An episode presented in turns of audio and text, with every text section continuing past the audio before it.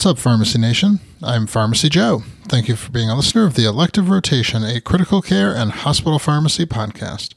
This is episode 679.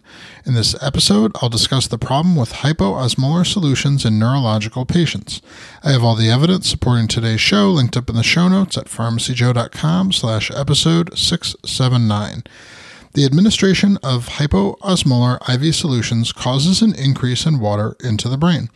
This is because an intact blood brain barrier is permeable to water but not electrolytes. When the blood brain barrier is intact and there are no brain pathologies, the increase in water in the brain is compensated by neuronal cells via active depletion of intracellular osmotic solutes. This is referred to as volume regulatory decrease. However, when the blood-brain barrier is disrupted and or cerebral edema is present from intracranial bleeding, the brain cell's ability to regulate extra water is impaired. This is often the case in patients with acute ischemic stroke. A common cause of in hospital death from acute ischemic stroke is brain edema and elevated intracranial pressure. This is often a result of occlusion of the major intracranial arteries or multilobar stroke. Brain edema is thought to peak somewhere between three to five days after the initial ischemic event. Administration of a hypoosmolar fluid, such as 5% dextrose or half normal saline, therefore carries a theoretical risk of increasing the severity of cerebral edema. Although this is a theoretical risk, there is usually not a compelling reason to take the chance of giving a hypoosmolar IV solution to patients with acute ischemic stroke.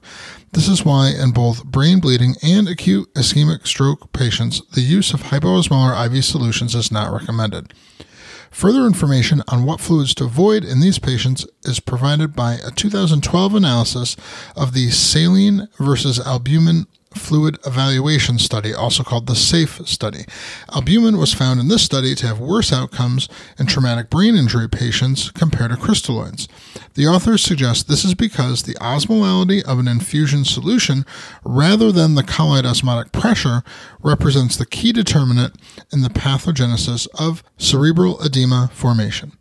Members of my Hospital Pharmacy Academy have access to a video based training on practical strategies for acutely elevated intracranial pressure from a pharmacist's point of view. This is in addition to hundreds of other resources to help in your practice. The Hospital Pharmacy Academy is my online membership site that teaches pharmacists practical critical care and hospital pharmacy skills you can apply at the bedside so that you can become confident in your ability to save lives and improve patient outcomes. To get immediate access, go to pharmacyjoe.com slash Academy. Thank you so much for listening. I'll see you in the next episode of the Elective Rotation.